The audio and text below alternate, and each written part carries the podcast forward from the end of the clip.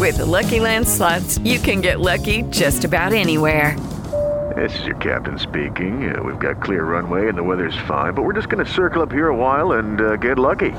No, no, nothing like that. It's just these cash prizes add up quick. So I suggest you sit back, keep your tray table upright, and start getting lucky. Play for free at LuckyLandSlots.com. Are you feeling lucky? No purchase necessary. Void where prohibited by law. 18 plus terms and conditions apply. See website for details.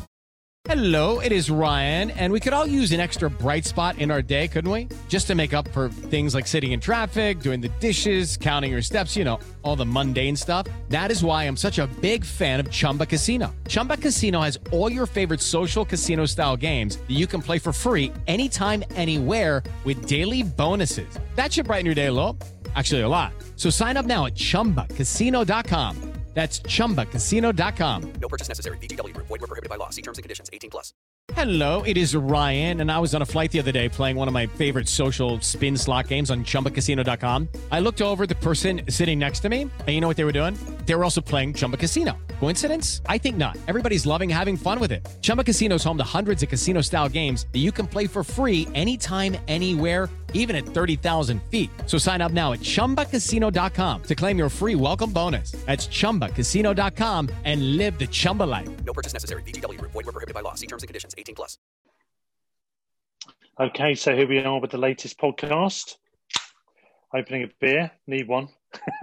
After two games against Manchester United, and we've lost both of them. Um, we've already reviewed the league match, but we're going to get into more detail about that one and a bit of a rant, I think, aren't we, Nick? From Manchester, who's joined us? Hello, Nick. Hi, yeah, you know the Northwest correspondent, a bit despondent at the moment. yeah, oh, it's agony, isn't it? It's agony. We've we've gone from one extreme to the other tonight. We've gone from outrage and well, just just fury on Saturday through to well enthusiasm that progressed into deflation tonight. I think would probably about sum it up, wouldn't it? I would think. Yeah, I, I just thought we were gonna. I, I honestly thought we were gonna win tonight. I looked at the lineup. I thought that's a good mix. We've got some first teamers in there. We'll get our revenge tonight, and it all just went flat, didn't it? In the end, after well, that first goal right towards the end of the second, the first half, you just thought, ah, yeah, yeah you know, that just took the wind out of us. I don't think we ever recovered from that. So yeah, very, very frustrating game tonight. Uh, and to yeah. pile that on top of what what happened on Saturday, you know, like I say, despondent yeah. of Manchester at the moment. Yeah, in the end, they probably deserve the win tonight. But the fact is, we deserve the win at the weekend. So even if they did deserve the win tonight, we deserve to win it based on Saturday.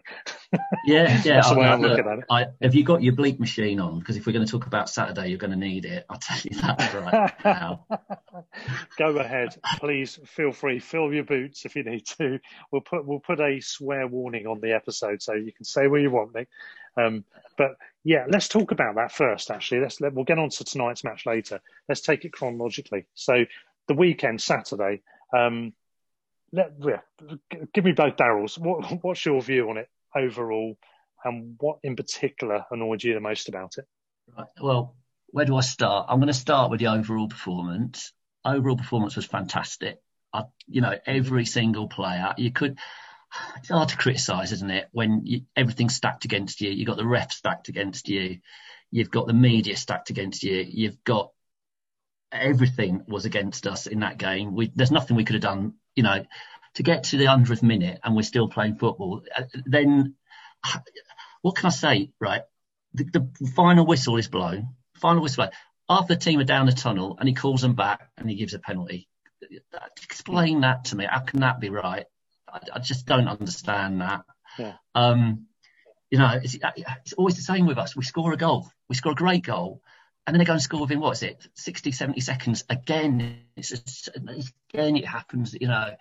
And and and then we go on and we get a, we recover in the, the 95th minute. The whistle should have blown literally 30 seconds later and the guy goes and plays another two and a half minutes wasn't it? Two and a half minutes of extra time? Yep something like, like mm. uh, and and then you know before the ball was even handballed the ball had been played out. If it if I, why wasn't that examined? Why wasn't that looked at? there were so many things in that game that you could go, but basically we were robbed. Uh, you know, there's nothing. Hmm. I, well, I feel we were robbed. Or what do you think? 100% agree with you, completely and utterly robbed. Uh, on the timekeeping, we'll get into the whole detail later, but in the timekeeping in particular, I completely agree with you. Uh, the games which go to 100 minutes are usually just where there's been a serious injury in the second half, Yeah. or there's been something exceptional going on elsewhere, you know, like floodlight failure or something, or whatever. Well, even then, that's that just gets stopped, doesn't it, and post and paused. Um, and there was nothing untoward happened. The goal celebration lasted longer than average because it was seen as a last minute equaliser to clinch a point. So there was extra time added on for that, perhaps. And I look back at it and accounting for that extra time and accounting for the fact that the substitution was finishing happening as the mm-hmm. 90 minutes started as well. Even accounting for that as well, we went over by a good 10 to 15 seconds minimum when they won the corner. And then the corner comes in and the handball occurs. So what, it's a moot point whether it's the final whistle or not. It's a moot point about that. Apparently, the, the rules have been clarified in the media that actually the game can be pulled back. So fine if, that, if that's the case, fine. But the fact is, it shouldn't have got to Harry Maguire's head still in hmm. play because the final whistle should have blown by then. So end of story. It should be at least a point based on So- that alone. So, so, so we were robbed. I mean, end of we were robbed. Yeah, 100%. They added Yeah. two minutes of extra time that should never have been added, and we lost the we lost the match on that. But if you just wind back, if you go back and you go like, why is it we've got this sort of thing about giving away goals straight after we've scored? This seems to be a thing at the moment yeah. with us. At the, you know, we we we we're giving away goals at crucial times, like you know. We did it against Yeah. Chelsea. We've done it against United. We did it against United tonight in that last, you know, couple of minutes before. Why can't we see that half out and get into, you know, at nil nil? But we, we go down one nil. It's happening time and time again at the moment. It's just one of our things. I, we just need to cut it out because if we could cut that out, we're actually we're looking really good, aren't we? Um, You know, the way we're Definitely. playing. I said we're really easy on the eye. We've got a lot of good players who are comfortable with the system that um, Potter's installed now. You know, obviously that we're we- we're not a top six team, and to be fair, we've only lost against top six teams. Um, but we, we, we're a good team. But it's so frustrating when you see us give away good positions and advantages that we've gained and we've worked hard to get, and then we give it away with stuff like that, and then to have it rub the salt in the wound, to have what happened on Saturday happened to us because the ref did what the ref did. You know, that's what that's what got me. And you, you know, you just have to go on Twitter, you just have to go on social media, you can see what the rest of the fans think. You know, the reaction's exactly the same. Um, there's not a lot United lads Yeah. can say back to that. Yeah, I mean, the, all the Man United fans I know have been at least sheepish, at the very least, in, in regard to the result at the weekend. Um, most of them admitted they didn't deserve anything from the game. Uh. Most of the ones I've spoken to, and those that have been more bullish have even then said, "Well, yeah, we didn't deserve to win it outright." Um, it, the point you've made about giving goals away, particularly when we've scored, I completely agree with you. I think the point I would make, in addition to that, is that it is against the better teams that that's happened. So we didn't concede goals against Pompey, Preston, or Newcastle, but we did against Chelsea and against Man United times two in that game. Um, on all of those occasions, part of it is the fact, yeah, they're good sides. They can punish you if you look a bit weaker, if you look a bit more vulnerable, whatever. Yeah. Yes, you do need the stopwatch of the referee on one of those occasions, and that's outrageous. But maybe there's a question mark about game management in there somewhere. But Mm. I, I don't know. I, I think it's hard to do, isn't it? In the heat of the moment, when you're playing a good side and you've got the excitement of a score, which is going to be a potentially decisive goal in the game, it's hard to keep your head. Maybe, maybe that's what part of it Mm. is. I don't know, but certainly we've been incredibly unlucky in the in the game of the weekend. I mean, the, the penalties. You can debate what you want about that. I've spoken to people who've said they're adamant it's a penalty. Others have said it's, they're adamant it wasn't. I don't think it was, Mm. but I do have an issue with the fact that it was overturned because was it clear and obvious? Mm. I don't know. I'm not, not really sure. I, under my personal opinion, I would say probably it is clear and obvious. Others would disagree. The fact that Alan Shearer, Stephen Warnock, Joe Cole, Rio Ferdinand, and probably countless others beside all thought it was a penalty means there's enough of a debate about the issue to suggest that it's not clear and obvious. Mm. So on that basis, should it have been overturned? Apparently, Simon Hooper was in the ref's ear as well, um, suggesting that he should look at it. The suggestiveness seems to have been something that isn't in the protocol. So should that have actually been the case as well, rather than just saying, have a look at it, see what you think? They've said, we suggest you overturn it. That's placing an idea in the hmm. ref's head, if that is indeed what's happened there. But either way round, if you take the penalty and the, the later penalty claim where Maguire put his hands on Connolly's shoulder, let's say those are both not penalties, because I don't think they were. Fine, okay. In that case, why did Ben White get a yellow card for exactly Mm. the same scenario in the middle of the field with Bruno Yeah. Fernandes? One Yeah. rule for one, one rule for another. United fans and others might complain that we always moan about this, but we only always moan about it because it always keeps happening. It's Mm. not a fallacy. It's not an illusion. It's not hard done by rose tinted spectacles, if you want to call it that. It, it's a reality. The big sides, on average, get the decisions. Mm. The only exception is bloody Palace Man U, isn't it? Uh, Palace Everton and Palace Man U. Um, Everton get a lucky decision there. That doesn't affect us. Man United get a bad decision against them for once, Mm. and that's not no good for us because that gives one of Mm. our potential rivals for positions an Mm. unfair victory, you could argue, although they deserve to win the game.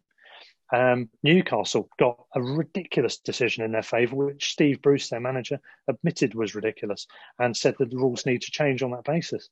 Um, Mm. Yeah, they've got a point they don't deserve from that game. And again, that's to our detriment. So it's not even as if it evens itself out because it doesn't really, does it? I've looked at I've looked at that through the years. That, that's a fallacy. Things don't even themselves out. The probability of that happening is ridiculous. In fact, yeah. But looking Yeah. at the game, I mean, take out the penalties and take out the bad luck of the woodwork, which was which was Mm. frankly quite comical, wasn't it? Um, if you look at the other decisions in the game, I've mentioned Ben White's yellow card, but if you look at other situations, we had Fernandes was on a yellow. He could potentially have got Mm. another yellow for conceding the penalty, which everyone's Yeah. agreed was correctly given. Um, he got uh, nothing for that, so he could have gone. Matic forearms Connolly in a, a shot that wasn't shown live on TV. It was picked up in the replay Mm. and shown Mm. from a couple of angles briefly. wasn't debated um, at all, uh, either at half time or later later on afterwards. Why? Because it's not an injustice to a big team. Uh, he, in my opinion, should have gone. Again, speaking to Man United mates, most of them were in agreement that it either could or should have been, but it was a yellow. If that had been an Albion player, you just know we get we don't get the benefit of the doubt. We've seen from Tom Mohamed getting trial by jury, and with with uh, presiding judge Graham Souness a couple of years ago. You know, when it's the other way round, we're we're screwed. Um, you look at the the, the timekeeping on the last goal. You look at the fact there was a question mark about whether it should have been a corner. I haven't really been convinced by that, but it looks like there was an argument for it. And you also look at the fact, um, which hasn't been talked about, but something I spotted, which is that Pascal Gross was pointing to his eye and, and going to the ref uh, when the penalty appeal was going in at the end of the match. Mm. I think people thought it was about have a look, have a look, but actually, I think it might have been to do with a collision that occurred Mm. because Lindelof, to my mind, in the area of the penalty area, penalty spot, um, is fouled by Lindelof. Lindelof fouls Gross in the area directly before the corner that should have been after the final whistle comes in, and just before Maguire heads it in the direction of the Mm. goal, with Maupay brushing his wrist against it. So you could argue that A, it shouldn't have been a penalty, B, it was after the time, C, there was a foul on one of our players before Maguire heads it. So there's three reasons you could have you could have wiped out Man United getting that unfair winner that they got. Yeah. And, I'd and say unfair in the balance of play. and and I think I don't know if in in that long list of um, that rap list you just given, there's the um, Don Cohen goal when he was being hauled back before that that move sort of finished the ball with the ball in the back of the net, if you remember. Um, yeah, there's an argument back. for that as well. Uh, on a second, Yeah. uh, and going back to the penalty, I know you're saying, yeah, I'll give that as a pen, or not, not give that decision, should I say? But right, he goes and looks at it, doesn't he? He takes a long look at it on the side of the pitch using VAR, and he looks at it and he looks at it, and he's looking at it in slow motion. He's looking at it from this angle, from that angle. Yeah, okay, Yeah. he doesn't give it in the end. But the following day, Vardy does exactly the same thing, runs it across the player, the defender gets brought down, and the penalty's given. What's the difference? Why is he giving it, and why is why are we not giving it? And it's this sort of thing. That's where I feel yeah. it robbed. So that again was rubbing salt in the wound for me about that decision. Um, yeah. yeah, I agree. The second um, Connolly one was a, yeah, that was definitely not a penalty. But the the first one, you know, he gave it. His initial reaction was to give it, and it took him what he was there looking at that that screen 30, 45 seconds before he made yeah. up his mind. Which means it's so, clear and obvious. Yeah, and, and yeah, as exactly. you said, if it goes to slow mo, that's already telling you you're having to look in too much detail yeah, yeah. to overturn a decision. Yeah, yeah. yeah. So, uh, so it was so frustrating. And then, like you say, Mr. Woodwork, you know, man of the match for Man United, wasn't it? So, yeah.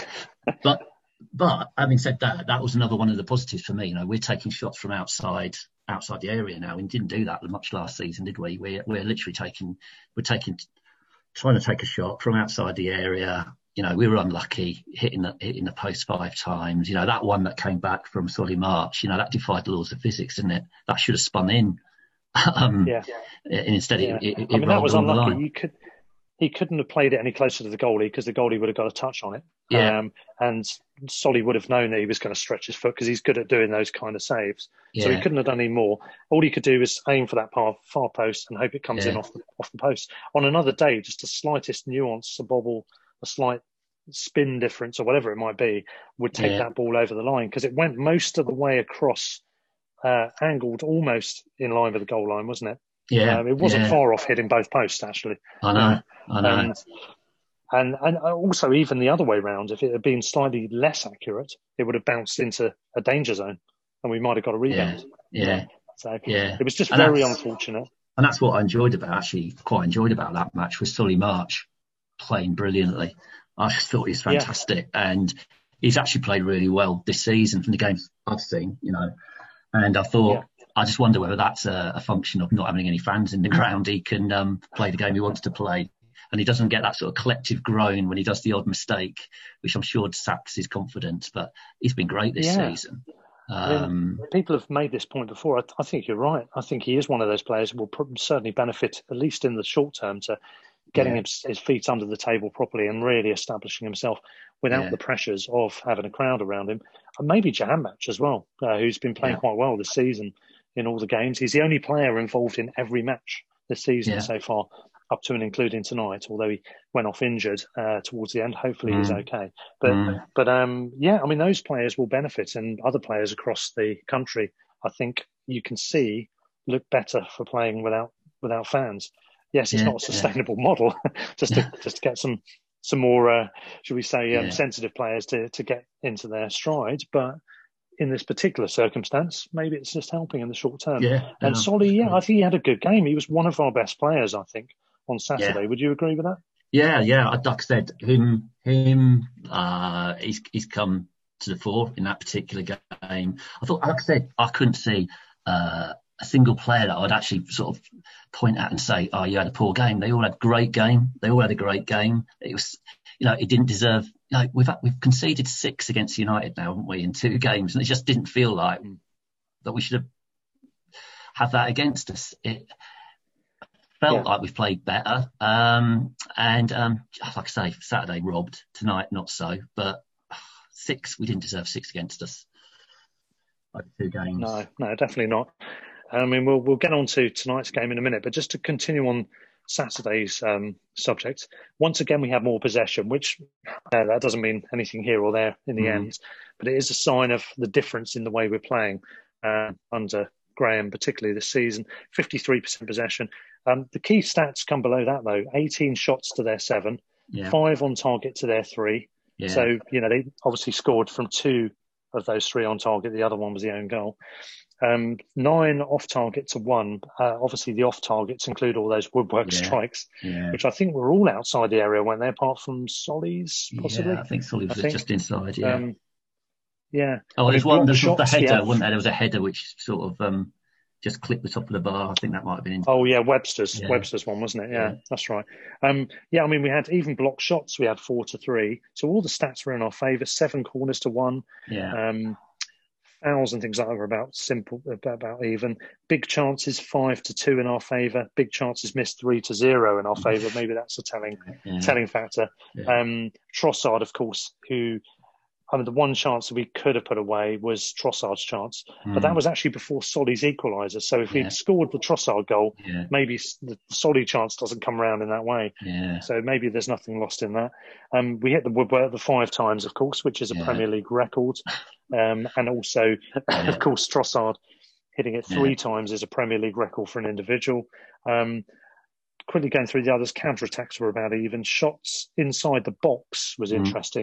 Um, we had 12, they had six. And that is Yeah. a really interesting stat for how we're playing. Getting numbers into the box Yeah. to have Yeah. that many shots against a side like United is pretty telling, I think. And shots outside the box, six to one.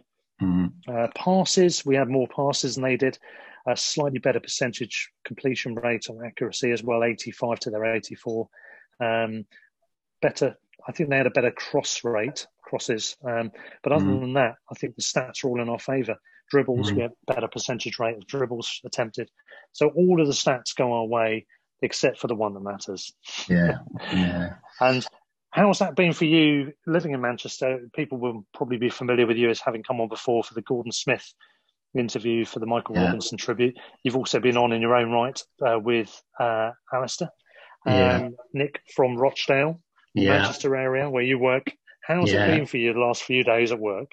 Terrible, terrible. It's uh, United fans.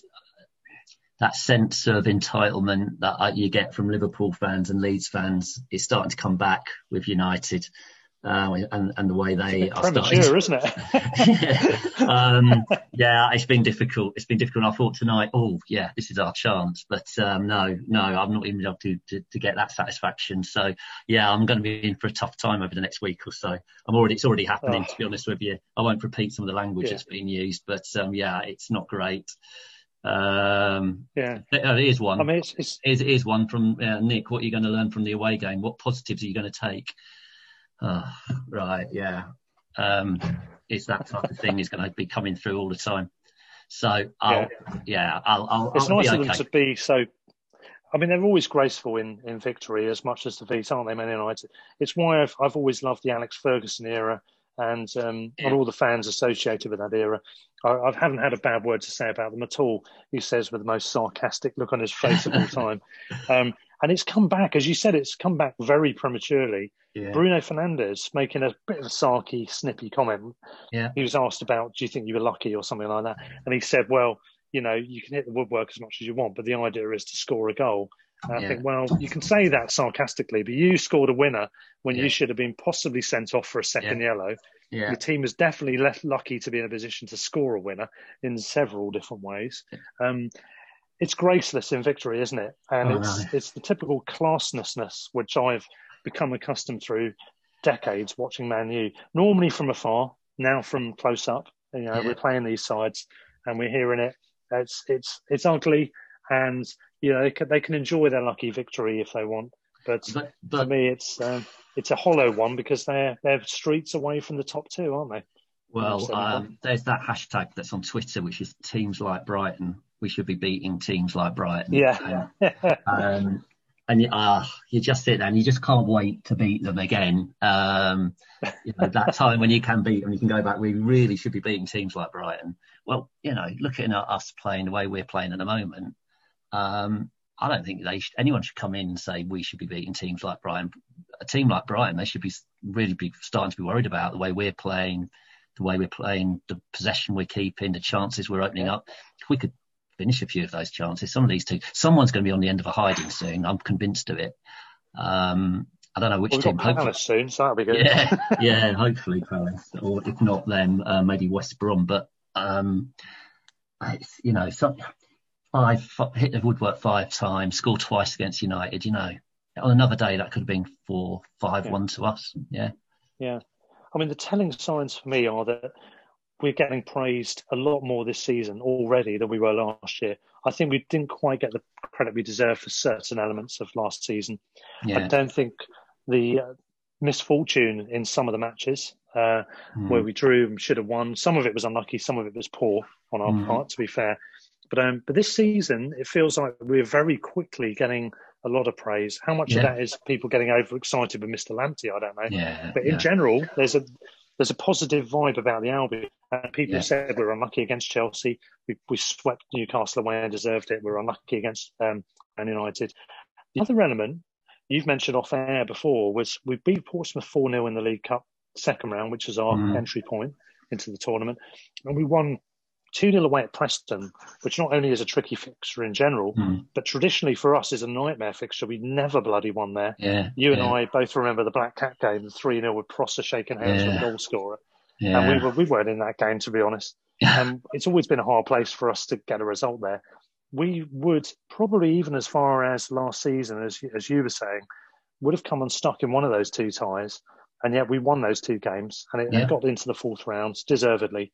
Um, there are marked signs of improvement, aren't there, across Mm. the board so far? Would you would you agree with that? And Oh yeah, I mean, like I said, um, those two those two League Cup games, um, those are two games that would we would have banana skins for us last season, and all, well, every season beforehand. Those were games, particularly the Preston one. I I wouldn't have had any hopes for coming out of it with anything out of that a couple of seasons ago. Um, we just looked so in control of it. We never looked in trouble. We we walked through that game, to be honest with you. Um, yeah, you know, uh, and, and you talk about um, why are we so optimistic? Well, look at look at our team. Our team was it was it average age 24. You've got Ben White, Yeah. you know, um, you've got Lamptey out there. You've got Maupay. Well, Maupay's only 24, isn't he? Trossard. You know, Yeah. these are really good players on our, um, and they've only had what a season and a bit in the Premier League. Um, Yeah, two of them yeah, never played in the Premier League. Uh, ben White's never played there. So, you know, this is a really good team that's building up. We've got a um, decent amount of experience in there as well. You know, just missing maybe, and we, we keep going back to this, is that that striker who can put some of those chances away. But that's about it uh, from my perspective. I know others may disagree. Others may want um, someone who left back again or whatever in midfield. But for me, it's just that striker who can just convert those chances. Mm. You know, those woodworks, those near misses. I think there's always people you can do, you can improve the team with. Um, yeah, I agree with you. The striker is the priority for me. Um, I don't think the club are ignoring it. They're they're obviously keeping very tight-lipped in what Mm. they're saying. They're looking for and what they're willing to accept from the transfer market. But I'm pretty sure they're looking for a striker. Um, left winger, uh, sorry, left wing back slash left back. Yeah, definitely we would like one of those as well. We've been linked with Sessegnon, He would certainly have added something to us. And if we had him or Solly playing there uh, tonight, maybe that might have made a difference. Who knows? But I mean, you're right about the average age as well. Um, this week in on Twitter, I've, I've seen some stats from Albion Analytics. Um, they've said that our average age against Newcastle was 24 years, uh, 24.4 years. That was the youngest team. 25.2 versus Manu in the league match earlier earlier this week or last week, uh, which was the third youngest, and 25.5 years old was the average against Chelsea. So that's come down a lot from Hughton, which I think was about the 28, 29 age, which is obviously he's all about solidity, safety, caution, experience, all those sort of elements. But Potter really is adding in this flamboyant element, isn't he? It's, it's about taking it on the front foot, taking the game to teams, being brave in terms of squad selection as well as on on field choices and the way we play the game and take the game to, to teams. I think we're getting the balance right, and it's it's making it really exciting. Um, yeah, the youngest average age Hughton side, I'm just seeing an 18-19 season, which was his last year, was 26.2. That was the youngest average age. So Yeah.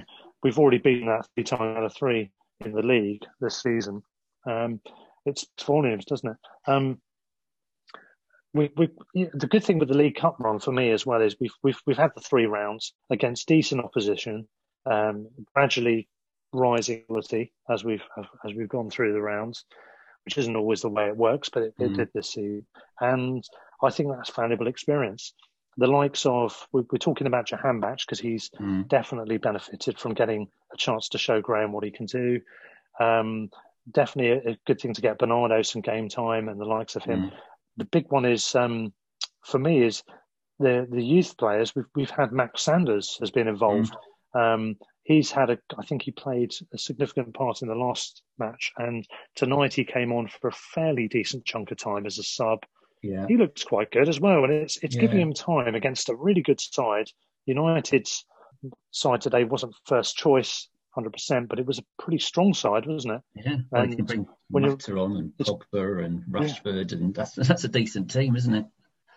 Yeah, and Lingard. It's just Yeah, a lot of good players out there. So we're giving ourselves um, a really good break, I think, in terms of the experience we're we're giving across the side, um, match sharpness as well.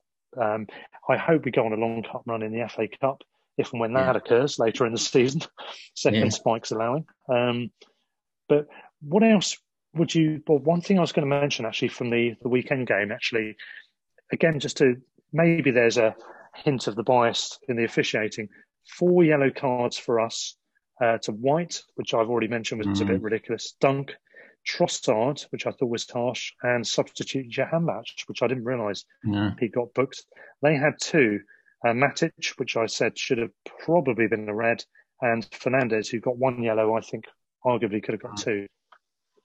Not Mm. very fair, even in the um, even in the booking stakes, is it? That tells you we, we weren't a four yellow card no, team no. in that match, were we? no. I don't. Well, we we just don't play like that. That's not our style, is it? We're not going to be a hugely physical team. I don't think. And for just yeah, I didn't realise we uh, got that many.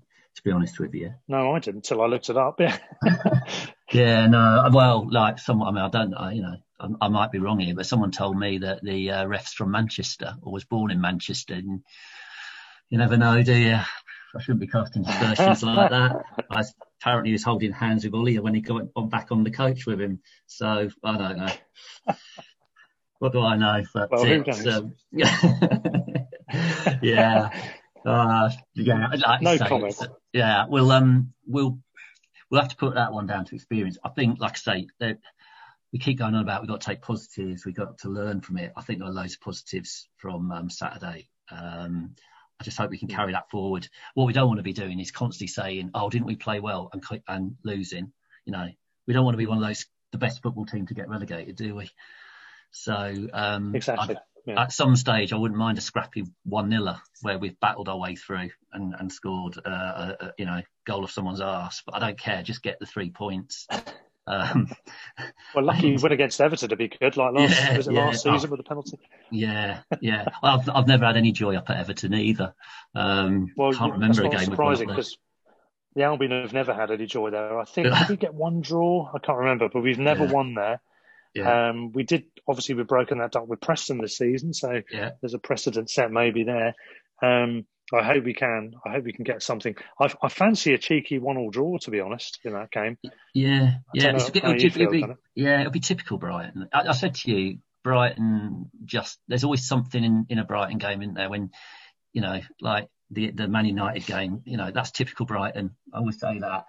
Um, we'll go up to Everton. Something something will happen. Last time I went up there, I think was it. Um, Ah, the French guy got sent off right in front of us for being stupid. Um, and it's always something happens, and, and you just know something will happen up at that Everton game as well. It's uh, Knockaert, isn't it? Knockaert, wasn't it? Yeah, Knockaert Hmm. got sent off. Yeah. And um, so there's always something, and you're just waiting for it to happen. Um, so it'll be interesting to see Yeah. what it will be at Everton.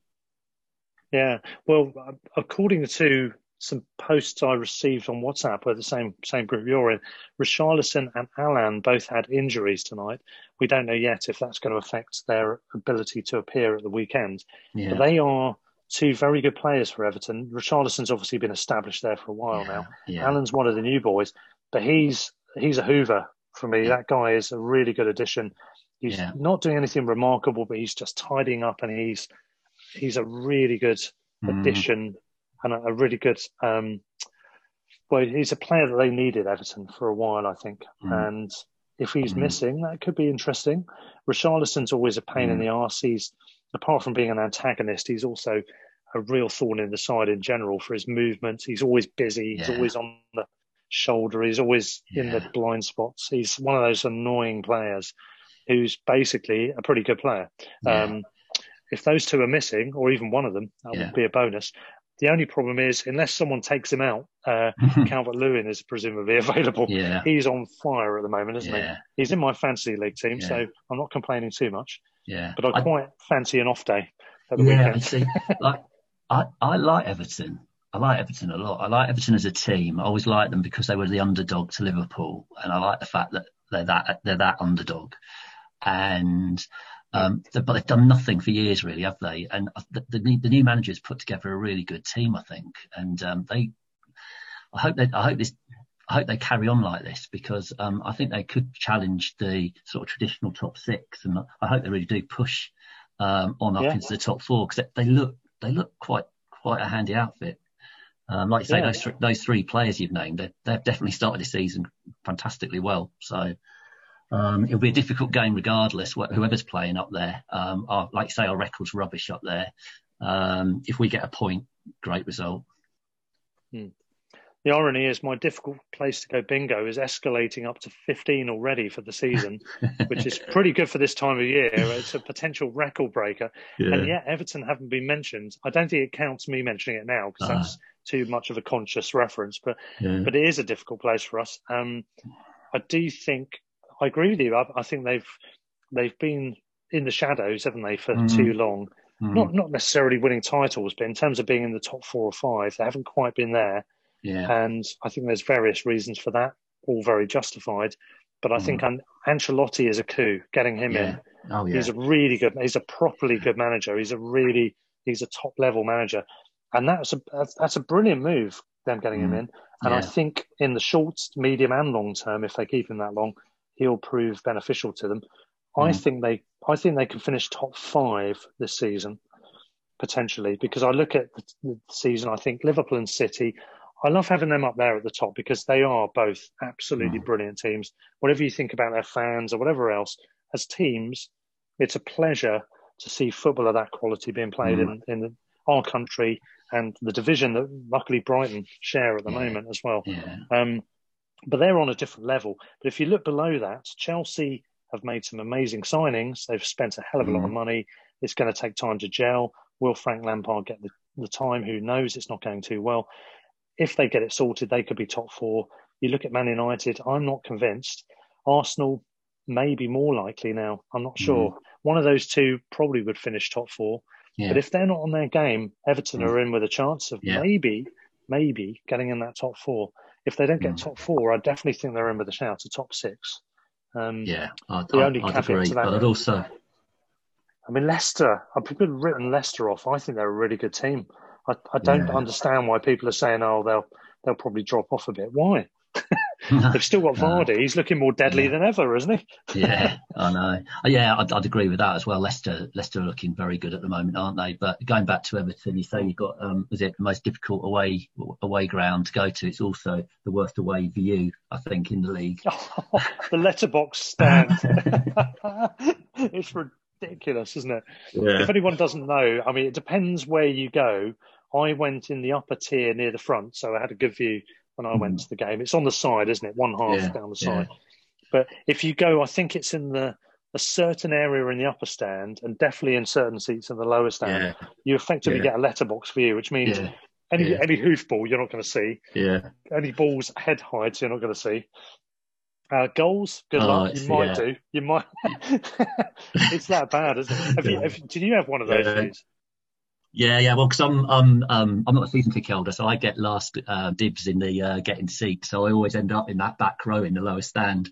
So I'm literally I see that little that like you say that little letterbox view, and also right at the back of the stand, the condensation from uh from all the the breathing c- gathers on that old fashioned metal uh, rafters and starts falling down like rain on you. So it's it's it's it's a horrible away end for that for people in Oh. those seats. There's there's some terrible ones. I mean, the funny ones are, are Wolves when they built that extension to one stand. Apparently, that blocked the view of the pitch. Yeah. Uh, there, Morecambe, who was the Globe Arena, apparently some of the seats there you can't Yeah. see about forty percent of the pitch from certain seats. Yeah. It's just an oversight by the builders. It's crazy. And okay, they may maybe they don't sell out. It's not a problem, but one day it will be, won't it?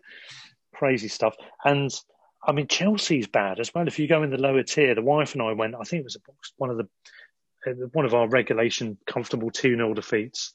The wife's ranting, doing ranting gestures in the background. We, we were in a very small, compact area in the very back row in the lower tier.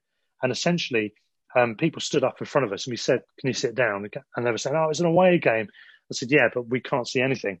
And they, they said, Stand up. We go, Yeah, we'd be happy to stand up. Then we'll see even less than we can. Because all we could see was we could just about see the crossbar at the far end of the ground Mm. when we're when we're sitting down.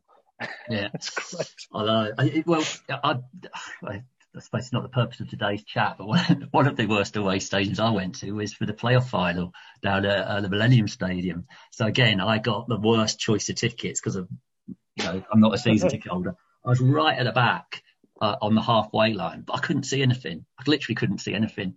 And I'm, I, I said, I'm not going to the biggest game of my life supporting Albion and not see the game. Um, so I just tricked round and walked all the way around and went behind the goal. Well, if you remember, uh, right behind the goal, there were some empty seats. So I actually got one of the best views of the penalty being scored. Um, just by Oh, nice. But yeah, that, that was a terrible view as well. Bearing in mind, that's a reasonably modern stadium. Yeah, um, justice is done in the end, though. yeah, yeah. yeah, yeah. I was on the back row behind the goal, ironically, there for that. Yeah. Um, friend Phil, uh, who listens to the show, hello to Big Phil. Uh, he punched the um, the concrete that was above where we were standing or sitting, Yeah. should be sitting, were standing, Yeah. and uh, cut his hand actually, celebrating right. the goal. yeah. The last time I saw the big flag as well. Do you remember that big flag? It disappeared after that game, I think. I never Yeah. saw it after that. I think that was the last game, wasn't it? Yeah. Before it went, I think it was because that was the end of the season, and I think it, it got lost in pre-season, didn't it? Yeah. I think. yeah. I think that's right. Yeah. Yeah. Well, I mean, yes, we, we could wax lyrical about awful away views, and I think we we have to reference at this point the Withdean itself in that regard.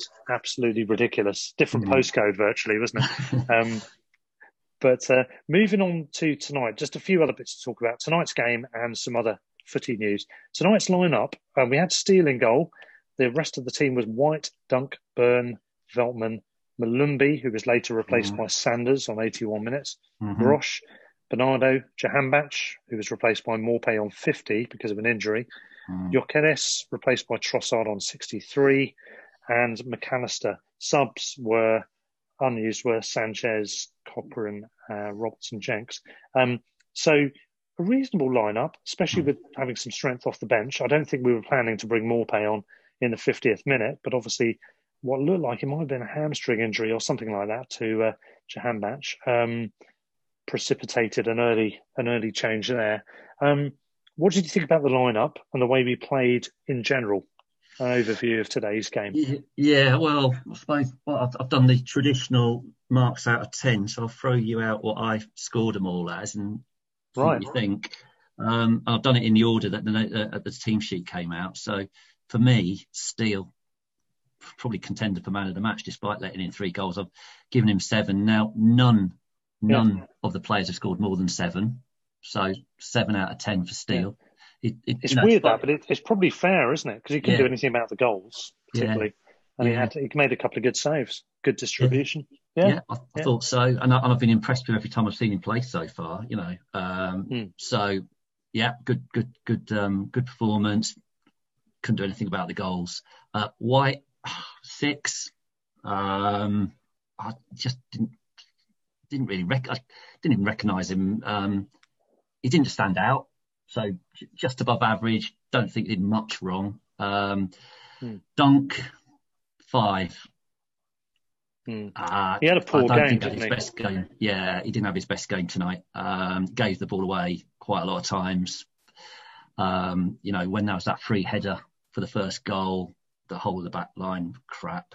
Um, so yeah, not not um, not a great display, but you're not going to have a dig at Dunk, are you? Not just for one game. Um, so yeah, um, McAllister again, anonymous really. I don't know what you thought about his performance today, so I gave him a six. Hmm. Um, I thought he Gross, did okay. I thought hmm. Gross the same, six. Um, he had, he had opportunities to deliver a crossing. He had opportunities to um, deliver decent free kicks. Don't think he took any of those opportunities. Um, so yeah, average, just not not great. Jahanbakhsh, I gave him sort of contender for man of the match until he went off injured. And I think when he went off injured, sort of the life went out of our game. The sort of the energy went, just didn't look the same team after he he left, which just shows how I think he's improved. Um, so I gave him a seven. Uh, Bernardo, again, average six. Um, I know he's been criticised a little bit online through social media tonight. I didn't think it was that bad, but he was um, nothing more than average. Burn, I just thought today, I just thought maybe he was really exposed. Um, mm. he, he, yeah. he, he, had opportunities, didn't he? He just took none of them. Um, yeah. He, I, he, looked a bit more gangly and sloppy than normal today as well for me. Burn. Yeah. Um, I'm going to pronounce this guy's name wrong. Giacoris, is that right? If I get his name right spelled? it's I, am a stickler for pronunciation. Yeah. But I have to say I don't know yet how to pronounce that. But I, have got a feeling it's probably a silent G. I reckon it's Yokeres. But I can't say that with authority. I, right. I don't know.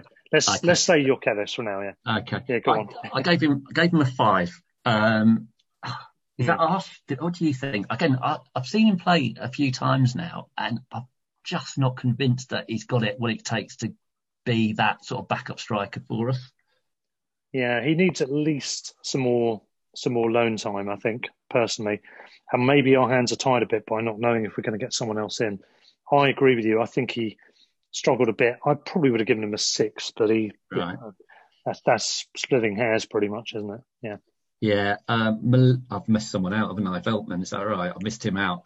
Um, you know what? I put a question mark because I just didn't didn't see what he did through the whole the whole match. Again, he didn't stand out. Mm. So six.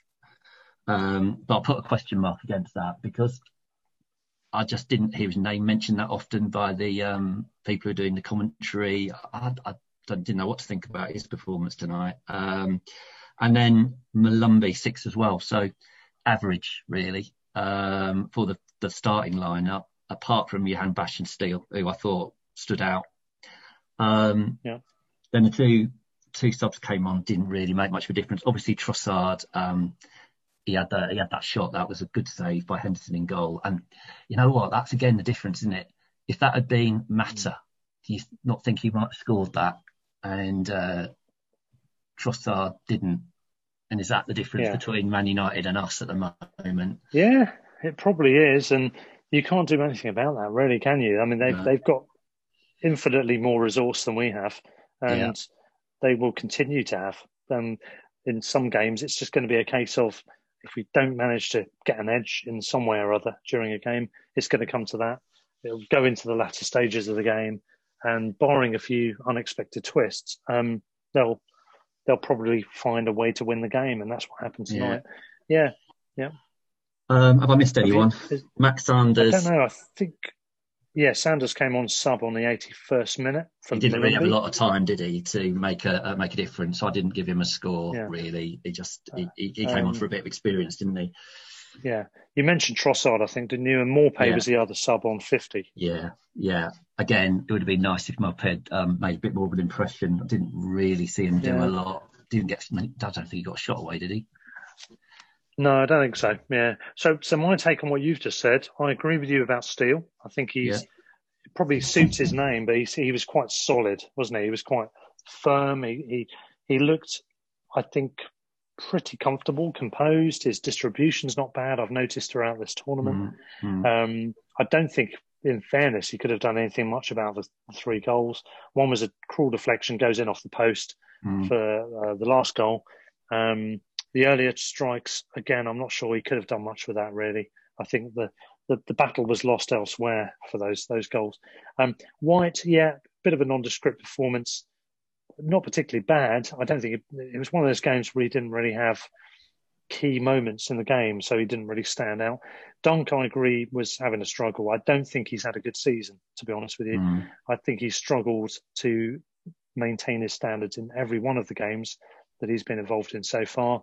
Um, I think this is the first time he started a League Cup match, but mm-hmm. he looked off off colour, to be honest. Mm-hmm. Uh, a couple of mistakes, a couple of moments where he just didn't look sharp enough, um, and I you could argue for the free kick the goal that was scored, the first goal, wasn't it? McTominay's Mm, goal mm. from the header. Um, he was left marking nobody at that at that free kick.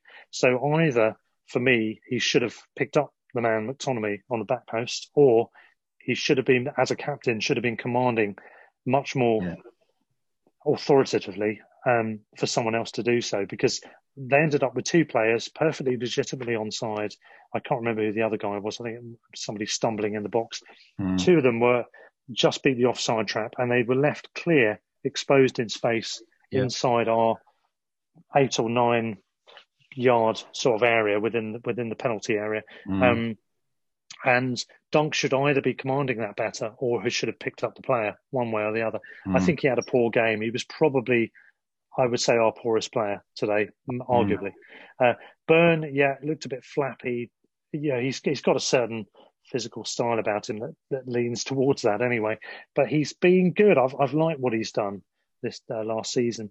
Uh, this year, obviously, we haven't seen much of him, but in this game, maybe it's match sharpness, but he looked a little bit flappy, a little bit indecisive, a little bit off off the pace. Veltman, uh, you said he didn't have much of an impression. I think he was solid. I think he was he was good. He didn't do much wrong. It came off him for the third goal, but that was pretty unfortunate deflection and right in off the brushed off the post. Um, don't think he could do much about that. Um, I thought he had a reasonably decent game, to be honest. Um, Molumby the same, not much to speak about, but I thought a decent game. Grosh, yeah, I think there's a problem there. I think him and Mooy have been described as the players that you can't have both of them in the same team. Mooy's Mm. obviously subsequently moved on. Grosh seems to have been the yesterday man who's now just in the periphery. And Mm. as a mixture of lack of pace that we already Mm. know he's got, a mixture of that plus him being out of favour and therefore not as match sharp as others. Um, he's been amongst the assists in the previous rounds, but there's something about him. I thought it was a bit poor tonight. Mm. The, the few bits where he had a chance to make a difference, he couldn't. He couldn't keep his shots down or his distribution Yeah. right. Um, Yeah. I thought he had a poor game. I would have given him a four or a five. I'm quite Okay. harsh marker though. Um, Bernardo, yeah, I think what I've been hearing about on social media is a bit harsh. Not that bad, but not brilliant. He's been better in the previous rounds, to be fair. So this Mm. is the first time he's not really hit the mark in this tournament. Um, but not his best day, but not that bad. Not as Mm. bad as they're saying on Twitter. Um, we've already talked about. Yeah, I think about a six. Not great. Needs a loan. McAllister, reasonably okay, but didn't make as much of an impression as I would like for a player Yeah. of his profile. Given that he's breaking into the Argentina team, he should Mhm. be making more of an impression in a game like this, albeit it's Man U. Um, I don't know if he's a little bit harsh to say, but I think he, he probably needs just as many games as possible to get himself Mhm. into the swing. I don't think he's quite there yet, um, but he'll, he will be. Trossard and Maupay were fine when they came on as subs. Sanders, I thought, was quite good. Quite Mm. linked it up. He was quite tidy. Nothing special or spectacular, but he was he was pretty tidy. The one I've left till last is Jahanbakhsh. He went off in the 50th minute. Mm. Now, Lamptey got man of the match for, and rightly so, for the one of the previous games, um, having gone off in the 56th minute, I think it was, of the match. yeah, it was. I think, despite not having shone to quite such a degree, I think Jahanbakhsh was man of the match today in his 50 minutes Mm. because I don't think he did anything wrong. He made some interesting uh, movements. He made some telling crosses. He looked alive. He looked lively. He looked like a player that was part of the previous two squads in this tournament. Mm. Um, and barring the injury, I think he might have made a telling impression in this game. I think he, he's looking he's looked good this season. We've mentioned Mm. he's the only guy that's been involved in every game this year, which is Yeah. what now six games, isn't it? Um, Yeah. He may not be involved in the next one because he may have got an injury that'll preclude him from that, but exclude him from that. But um, I think he's my man of the match. You know, yeah, yeah, I think yeah, he's, he's looking good. He's looking confident. Yeah, yeah. It's a shame. Uh, Do, do we know what his injury was? I, I didn't hear what No, he was. was holding he was holding the back of his leg above his knee, Mhm. which possibly is hamstring. It might might be something slightly lower down, something to do with the tendons Mm. around the knee. I'm not sure. Mm. hopefully it's nothing too serious. Um, Mhm. I didn't see the incident that led to him going down, which is probably just him Yeah. up in pain, I guess. Who knows? Yeah. Um, Yeah. I'll have to have to wait on that. But um, I hope not. It's a shame because for once he's looking on a more consistent basis, like a guy who could actually contribute something more than than, than the amount he has done before, and to the level where he needs to. Mm. Because you can see there's a good player in there. I'm willing him to Mm. do well because he's obviously a good lad. He's training well. He's got a good attitude. He's not complained once. Mm. Um, you know, the joy in his face when he scored those worldies, he keeps scoring. yeah. Um, unfortunately, it's the first time um, in the League Cup this season that he hasn't scored a worldie. yeah. Yeah. if only yeah. he could have got a first halfer. Yeah, I know, I know. Well, he had Yeah. a couple of shots, didn't he, today? Um, but no, I, Yeah. I, like I say, I pretty much agree. I think most of them are average or just below, uh, apart from Hmm. him and Steele. Uh, um, and you know, you can't be average against United, whatever team they put out. You know, so Yeah. it's just uh, Yeah. 'Cause, I mean, we, we were the better side, I think, in the first half. The goal was scored. I wouldn't say against the run of play sounds a bit misleading, but I think we were the Mm. better side and mm, it came out of nowhere. There was no immediate threat beforehand. no, sloppy No. defending. I think Dunk gave the ball away to allow Mata to get the run on Burn. Burn's not the fastest, Mata's not the fastest, but with Burn's extra legs, you would have thought he would have been able to keep up. He couldn't. He had to make a foul, tactical foul, and we give Yeah. the ball away in a dangerous area. We've been guilty this season. You said about goals after scoring, but goals from set pieces have been an issue. Um, Yeah. We conceded that penalty, albeit too late in the game, for on my liking against um, United on Saturday. Uh, we conceded the free kick against United on Saturday. We conceded the free kick here. All of them ended in tears. Um, yeah, uh, the marking was poor. As I said, Dunk should have commanded the situation better for me for that goal. But um, yeah, it's a frustration, isn't it? Really is. yeah. Well, Potter, Potter sort of said about that free kick that led to the first goal. He's called it cheap and poor, and I think Yeah, he said exactly I'd the same about the first free kick for the first goal uh, that United scored on Saturday, cheap and poor. So, you Yeah. know, if we're going to learn anything, if they're going to learn anything from these games, is they're going to cut those out, haven't they? Um, they don't Yeah. need to give those free I mean, kicks away. Yeah, I mean, we've lost to a team we probably expected to lose to in the league, and then Yeah. we've had a League Cup match. So maybe no harm done, Yeah. uh, unless you thought we were going to win the League Cup. But uh, Well, like I say, this is the easiest cup to win, isn't it? Um, so if you're going to go for something, this would be the one you'd go for, which again is so frustrating because we went into this with a lot of optimism, and for us to Yeah. get turned over three 0 just the manner of it was Yeah. that's what I think's sort of the, like I say at the very beginning, is that's the deflating thing. We were all so confident, yeah, felt so confident. Um, it felt it felt very one sided towards the end, didn't it? Yeah. That's the thing, which wasn't Yeah. what the game was earlier on. no, Yeah. no, no.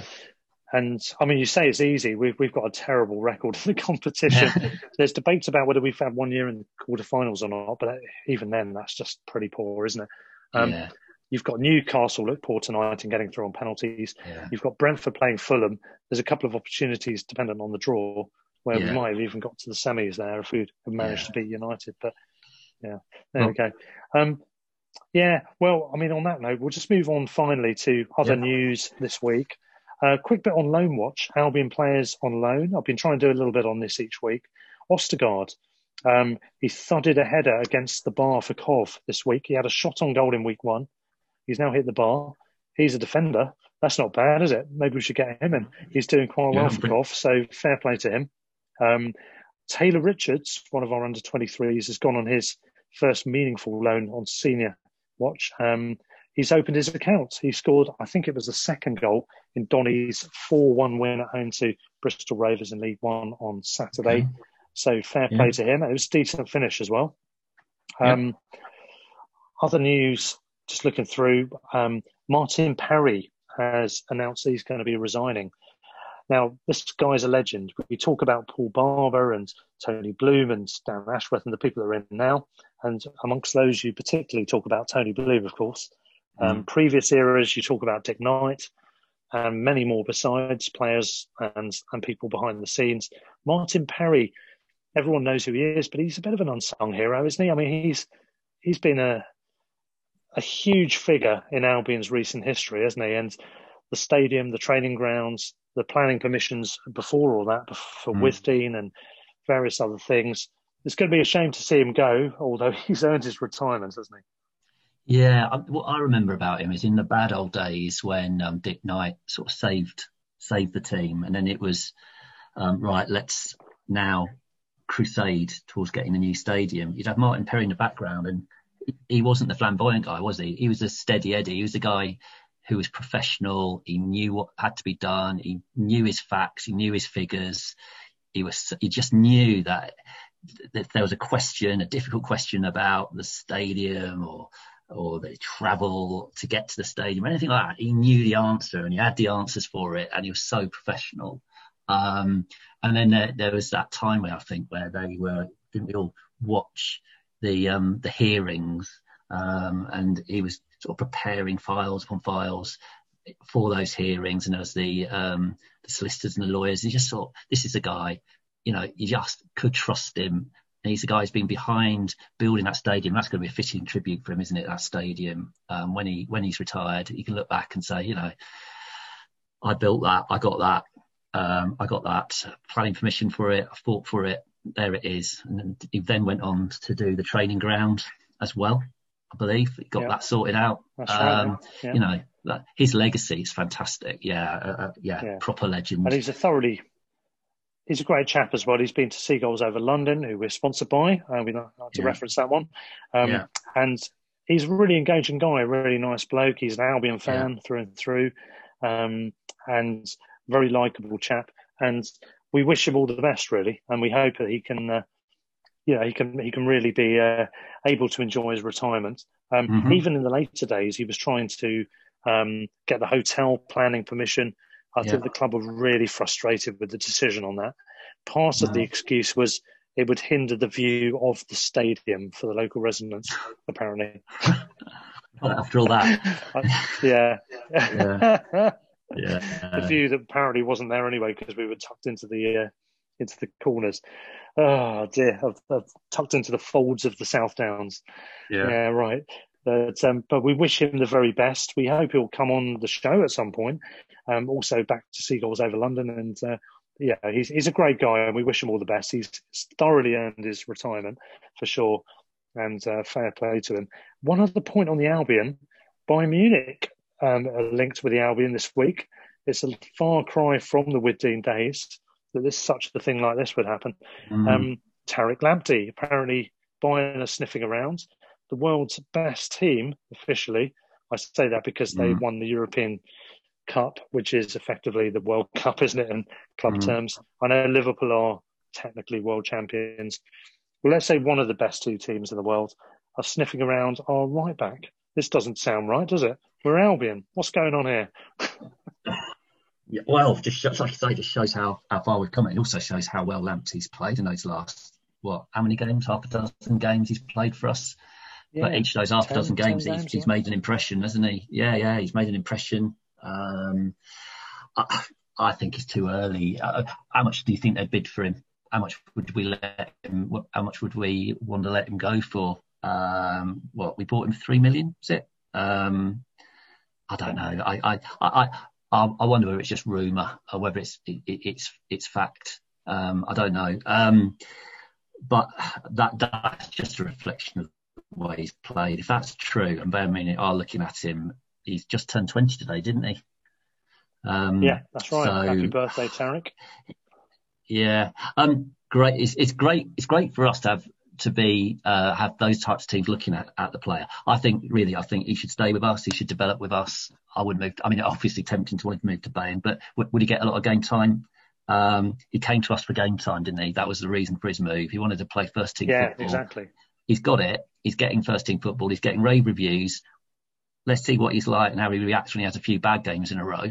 That's that's going to be yeah. his first big test. He hasn't really had that yet. So, yeah, I'm we might struggle to hold on to him if he carries on like this after the end of this season. But no, I, if I was him, my counsel would be to stay with us.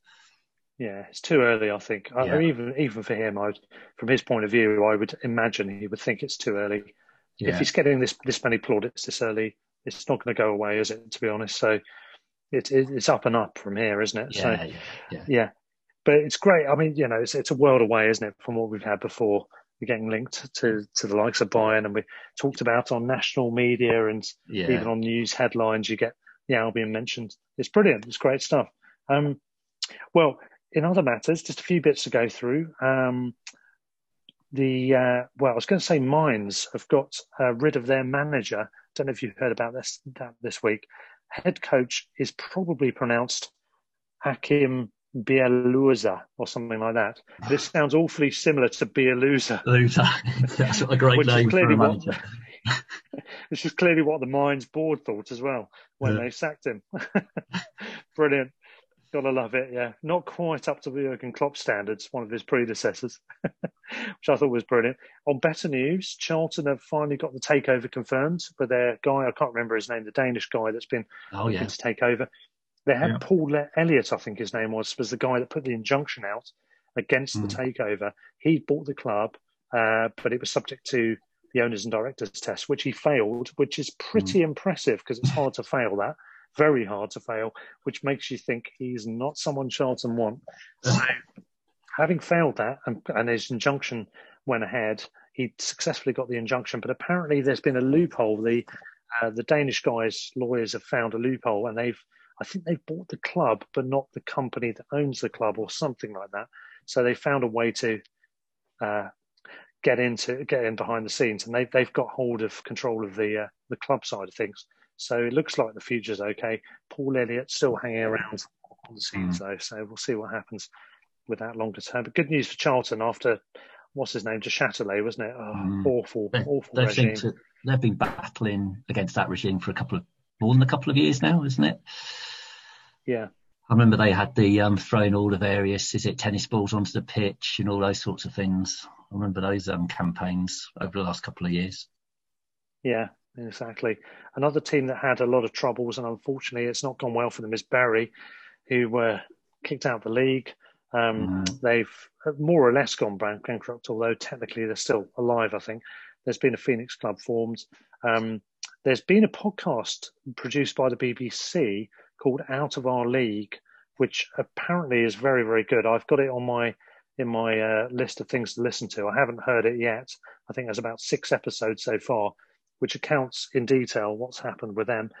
Highly recommended by the sounds of it. I know the price of football guys, including our own Albion fan Kieran Maguire, recommended Mm. it to the point where it, it beat them in the charts for podcasts uh, downloads. So they got reprimanded for that by their producers.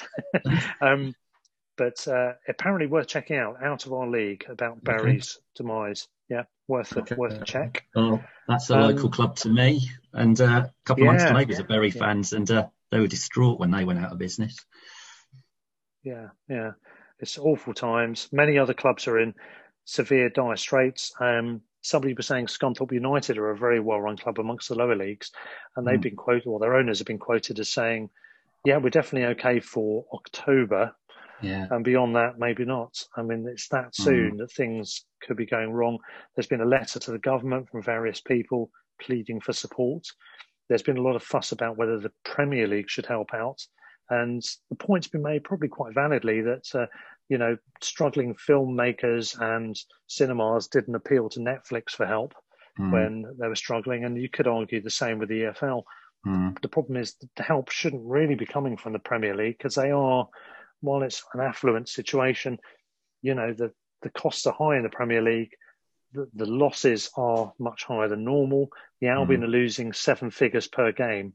So Mm. nobody's nobody's cash rich in the Premier League at the Mm. moment comparative to normal. I don't think that's where you're looking at for the funding. You've got to have proper bailouts and proper procedures in place from the government to try and help them. Um, 1.57 billion arts bailout has come from the government. So why not football? The argument for me is, isn't football as valid a cultural entity as any of the arts? Maybe less discerning, maybe more for the common man and common woman. But is that not just as important? It's part of the very fabric of our society, isn't it? For, for a lot of people, it's it's everything. It's part of their everyday existence. Yeah, I, I, I, I have some sympathy with this um, idea of well, at the end of the day, where's this money coming from? Um, we can't just keep bailing out all these institutions. But I totally agree with you. There seems some sort of disparity, some sort of inequitable um, that um, something like the arts should get that amount of money, and football just says, well, uh, find find your own answers. I think the problem with it is mm. there's this perception there's so much money swilling around in football. Um, but you're right, it, it's not swilling around at the moment. The deals aren't there, are they? Again, we shoot ourselves in the foot in football, don't we? Because we go out and we buy, you know, you see these ridiculous transfer fees still being talked about. So hang on, you know, mm. The normal person, the person in the street will say, well, if you're willing to pay 50, 60 million pound for a player, um, why can't you use some of that money to to bail out or help out some of the lower league yeah. clubs? So we've got to be a little bit football's got to be a little bit careful about the way they promote themselves and the way they present themselves to the to the general public and to the government because if I was to look at that, I'd say, why are you doing that? Why are you spending that amount of money on a player when you're yeah. pleading poverty as an industry?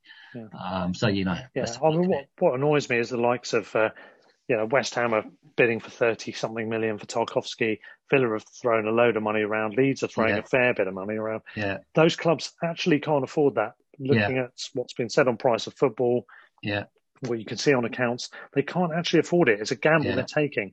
Yeah. And it's really with those clubs that you, you have to question mark it. And also, even more so with cities and the Liverpools and the Chelseas. I mean, Chelsea are spending grotesque amounts of money. It's mm. almost mm. just unsavoury, isn't it? Really, yeah, given, the, given yeah. the circumstances. Um, on the other end of the equation, you've got Macclesfield expelled from the National League. Obviously, they uh, additional points deductions were applied to them, which meant they got relegated rather than the Stevenage. That dropped yeah. them out of the league, and because they've subsequently been wound up, technically speaking, mm. subject to any any any last minute saves of some sort or another, mm. they're going out of business, and as such, they've been expelled from the National League which yeah. means they go down a further two divisions minimum, depending on what the Isthmian League or uh, sorry the um, Northern Premier League want to do. Um, sorry state of affairs. You've got a feel for them. Apparently, a very small band of fans comparatively, but a good bunch. And yeah, it's such a, a shame. They did a local, um, the local news up here did a, a piece on uh, Macclesfield, and it's heartbreaking because, you like you say, well, they probably only get about two thousand fans a week.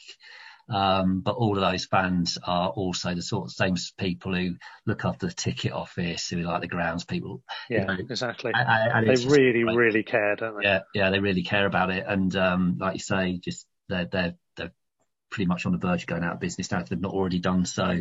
Um, yeah, and it was very, very sad. But it just follows on from Bury. So there's a whole bunch of teams in that sort of bracket who you worry for. Yeah, and I, I, want to do a few features on lower league and non-league clubs in some sort of uh, context uh, over the f- uh, coming weeks.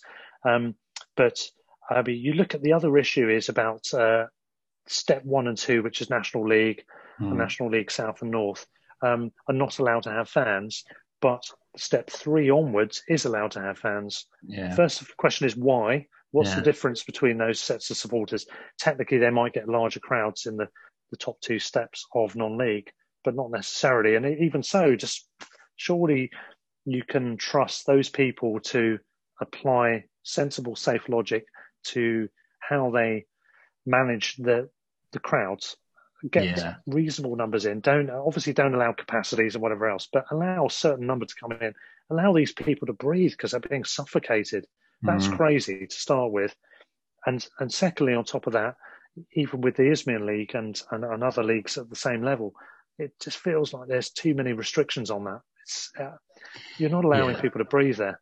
Yeah, I suppose uh, I suppose it's the social. Again, I'm I'm I'm playing devil's advocate here because I totally agree with you. But they had uh, one of the um, public health guys on the radio the other day trying to explain that, and he was saying that it's not so much about um, the where you sit or where you stand when you're in the ground. It's where people congregate after the game yeah. in in the concourses, and also the fact that when they go and leave the game, they go to the pub and they go to the social club or whatever it might be. So it's not the transmission mm. in the ground, it's the transmissions that happen as a subsequent to the game or just before the game. The actual games themselves, you probably, like you say, they're safe, but yeah. it's what's happened beforehand. But I think you should be treating people like adults and say, look, yeah. you know what the restrictions are. You know, as long as the grounds are doing what they they have to do, they shouldn't be penalised. Yeah. So I um, I, I, I would say, yeah, you know, these guys, these these teams are, are, are really under threat, and we should uh, be trying to support them. And if they are safe and they can take fans and they can prove they can take fans safely, just let them in.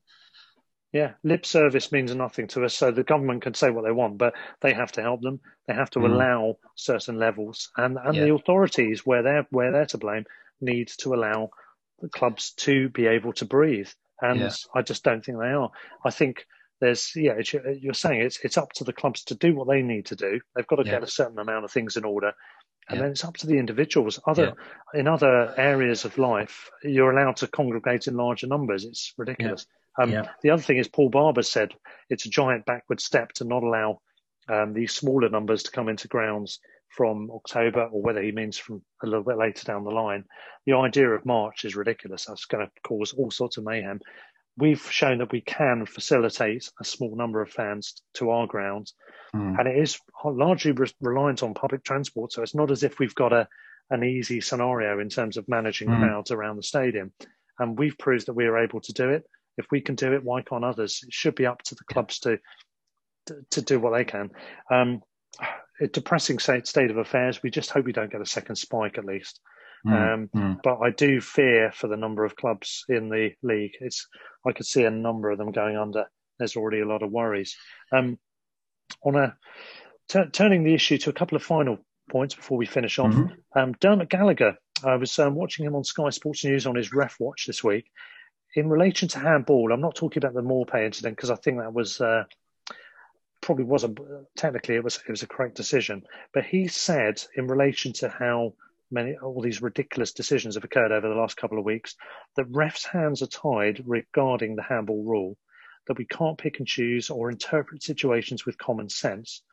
Um, he also said that IFAB have insisted that we tighten up the um, the ruling in terms of the interpretation of the rule of handball, where we've been more lenient than other countries. If you look at the stats, all of the major European leagues have much larger numbers of handball penalty concessions already from previous Mhm. seasons. Ours has escalated already. We've seen the yeah the figures it's gone exponentially up. Um, but now there's a call already based on on that and other comments that we should be more subjective. There's been a, a widespread call for subjectivity and effectively initiative being shown by refs to give the benefit of the doubt. The Mm. argument is we've got a product that is the most successful product probably in the world for football, Mm. certainly in Europe. So should we do exactly what they do elsewhere in Europe, or should we actually keep the product as it is, which is what people want as it is? It, it seems that we're spoiling the game. It, I've got to say, some of those decisions at the weekend were preposterous. Um, Mm. The Eric Dier handball, the um, the Everton Mm. Palace game, those those shouldn't be handballs, should they? No, no, but okay, I'm, I'm I'm playing the advocate here, the devil's advocate on all of this at the moment. but there is a line of questioning which says, or line of reasoning that says, all these goals that are going in are good for the game. Um, they're they're what makes the game attractive to outside investors, outside broadcasters. It brings the money in. You're seeing five twos. You're seeing, you know, very strange results at the moment. Some of them fueled by these handballs. So actually, you know, there may be some method in the madness in that rule change. I don't believe it. I don't believe that argument. I think you know it's ridiculous rules. Some of these got some of these penalties Yeah.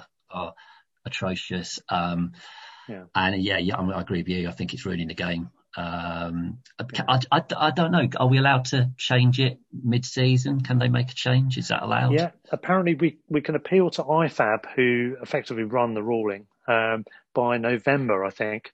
Uh, Right. It won't affect this season, but we need to get in by November to persuade them to change it for next season because they go Right. through a series of committees or whatever, I suppose.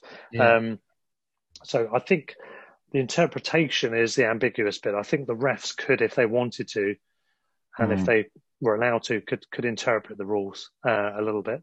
There's a certain amount of common sense involved, which is what Yeah. we've done last last time. As soon as we've gone in line with what IFAB wanted, it's been a, a big fuss. So I think we could appeal to their better senses to say, look, this particular product, this particular country, it's good as it is. It's being Yeah. ruined this season. Everyone's up in arms. Let's change it back. Can we be subjective? Will you allow us? I think that's what we could probably do now. Yeah. But in terms of getting the rule changed for next season, I think we have to we have to get um, submissions approved by the end of November or something like that. Yeah, Yeah. that's what Okay. I've heard. Uh, yeah, so yeah, it's it's set for the season basically in terms of the the hard rulings. Yeah, yeah. Um, final thing for me, Diego Costa on his new strike partnership with Luis Suarez. One can do the biting, one can do the fighting. it's a match made in heaven at Atletico, isn't it? Yeah. God, can you imagine if we'd gone ultra for shit houses of. Uh, yeah, maybe that's our striker. We should five point five million, Nick. I we know. could have persuaded him, couldn't we? Oh, the God. sunny south. Yeah, that would have been a buy, wouldn't it? That would have been a coup. He's possibly the best player, certainly one of the best players I've seen at the Amex.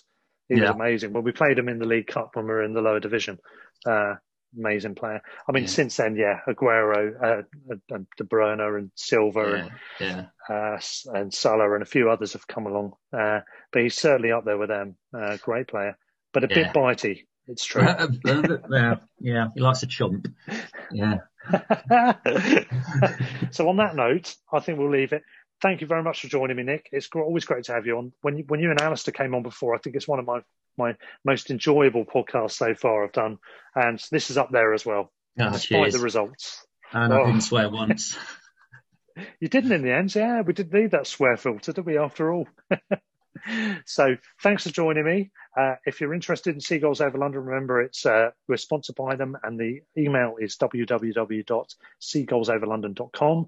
If you want to contact the show, it's at Brighton Rock Pod. If you're looking on Twitter, or you can email us at brightonrockpodcast at gmail.com. In the meantime, that's it for tonight. That's it for the Manchester United extravaganza. Uh, we move on to Everton at the weekend, where we're definitely getting that one all draw, aren't we, Nick? yeah. and let's hope we can step on from here. We've been a bit unlucky. Let's get some luck and let's get some good results. Till then, stand all full up the Albion.